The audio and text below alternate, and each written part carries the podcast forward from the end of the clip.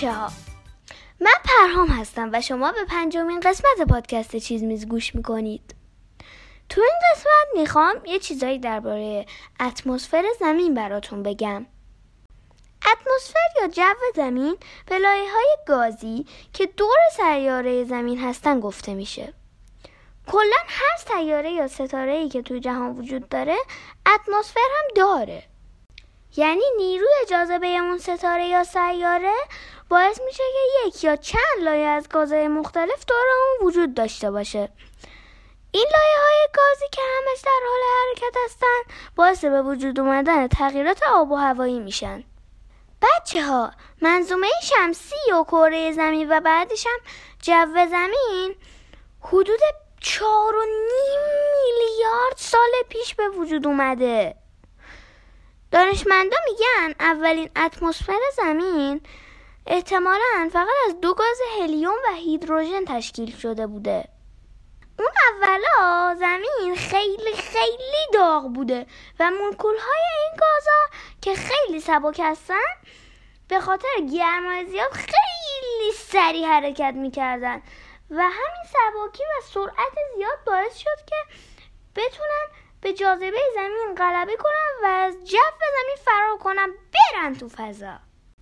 جو بعدی زمین حدود سه میلیارد سال پیش تشکیل شده و احتمالاً به خاطر آتشفشان بوده.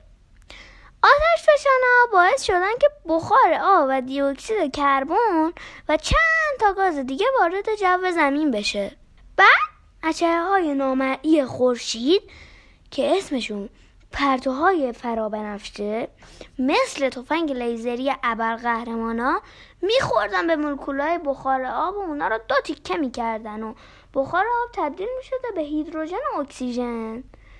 هیدروژن که باز خیلی سبک و شیطون بوده از جو زمین فرار میکرده و اکسیژن توی جو زمین باقی میمونده.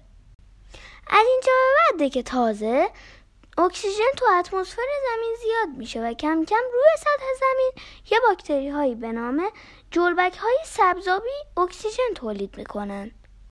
از حدود چهارصد میلیون سال پیش آروم آروم زندگی روی کره زمین شروع میشه و یه عالمه گیاه و جونورهای مختلف به وجود میاد و کم کم لایه های گازی مختلف توی جو زمین درست میشه.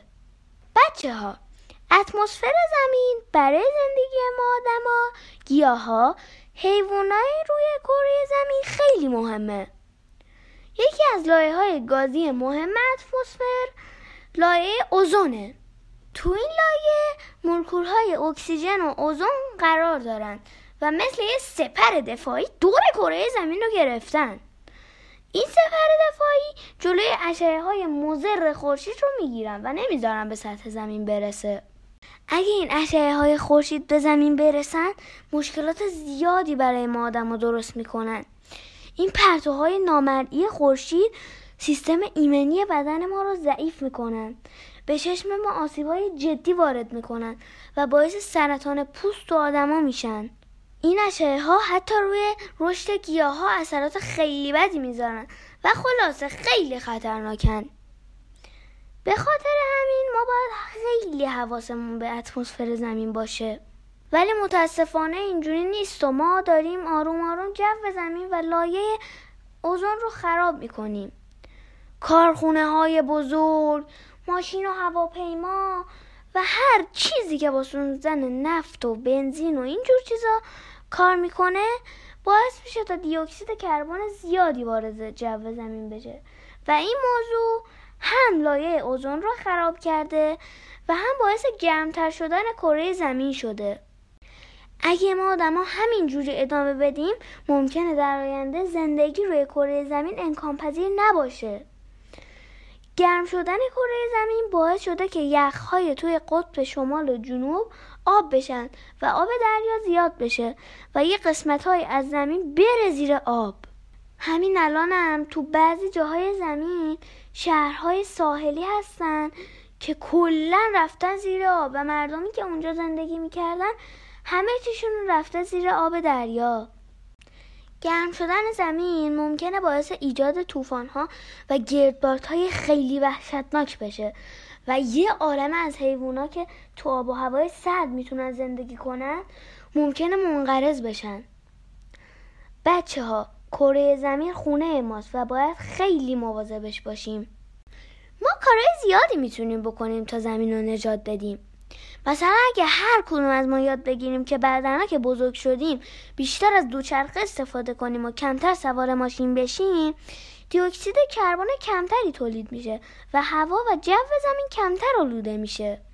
خب بچه‌ها، این قسمت چیز میزم تموم شد. مرسی که پادکست منو گوش میکنید.